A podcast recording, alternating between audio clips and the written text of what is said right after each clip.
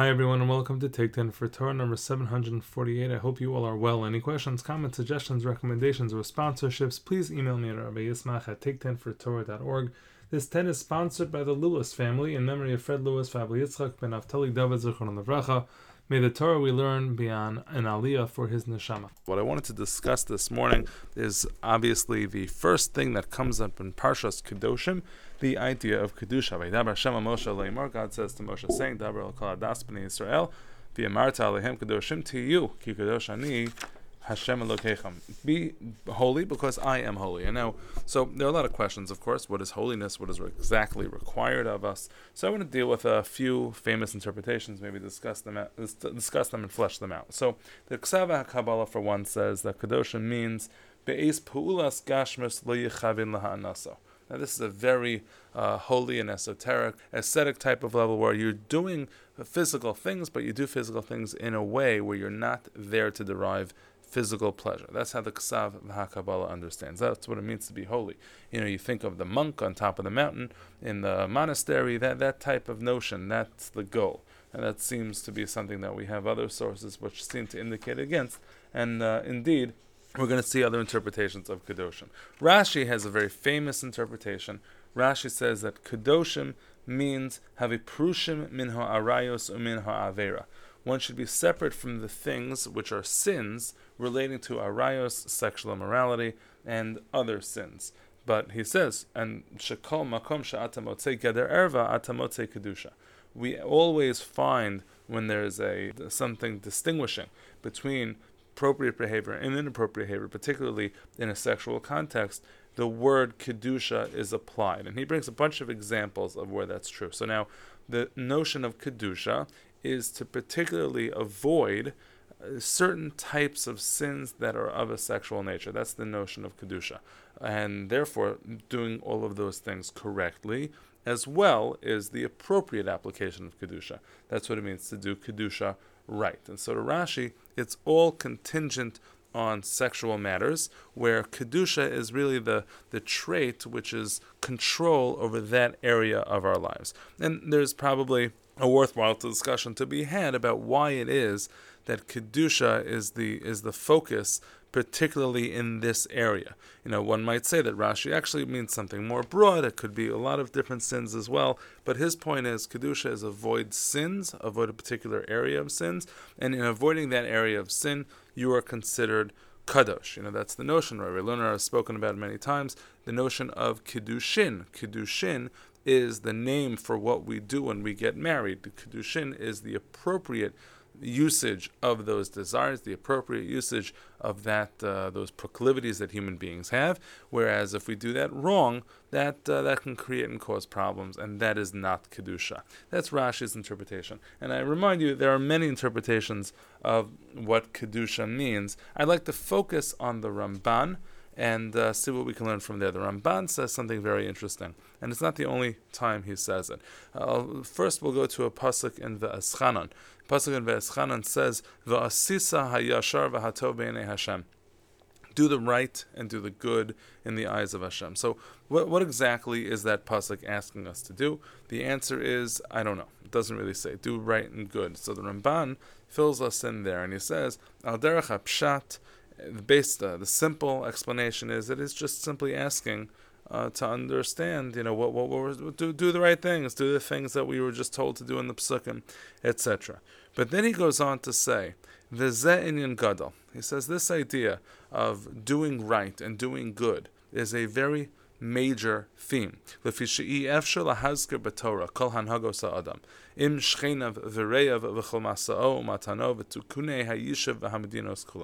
He says the Torah says, uh, or it's impossible for the Torah to say all of the situations and dictate as in, in incredible detail how we're supposed to live our life, how we're supposed to make every decision, how we're supposed to interact in every interaction in our lives. It's just simply not possible. And so when the Torah lays down rules, for uh, you know how we're supposed to behave. It gives, gives us mitzvos and it tells us what we're not supposed to do in our interactions relating to stealing or relating to loans or relating to whatever it discusses. It doesn't give us every possible scenario because it's simply impossible to give every scenario. It's just you, you, can't you can't even imagine all the scenarios that can occur.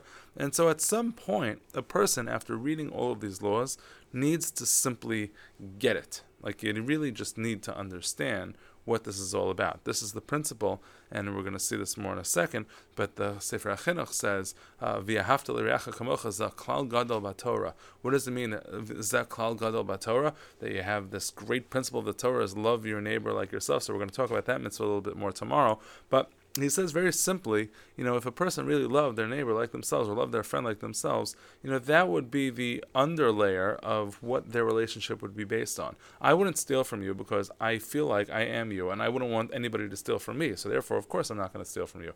The Kamocha is sort of sort of the engine that motivates us to do good, the engine that motivates us to do the things that we're supposed to do. So it says in the Ramban that V'asisa Hayashar V'hatov is the blanket commandment which tells us listen, people, you have to understand that not everything will be legislated in the Torah. You're not going to have instructions, and just because it doesn't say it in the Torah, it doesn't say that it's wrong, does not mean that it is right.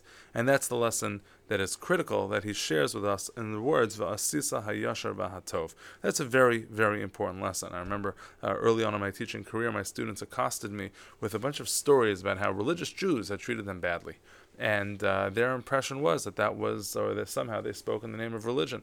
And the truth was, obviously, those are not such religious Jews that they're able to treat somebody badly.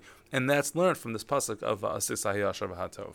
Asis Hatov is the blanket that includes all of the things that, so to speak, were left out.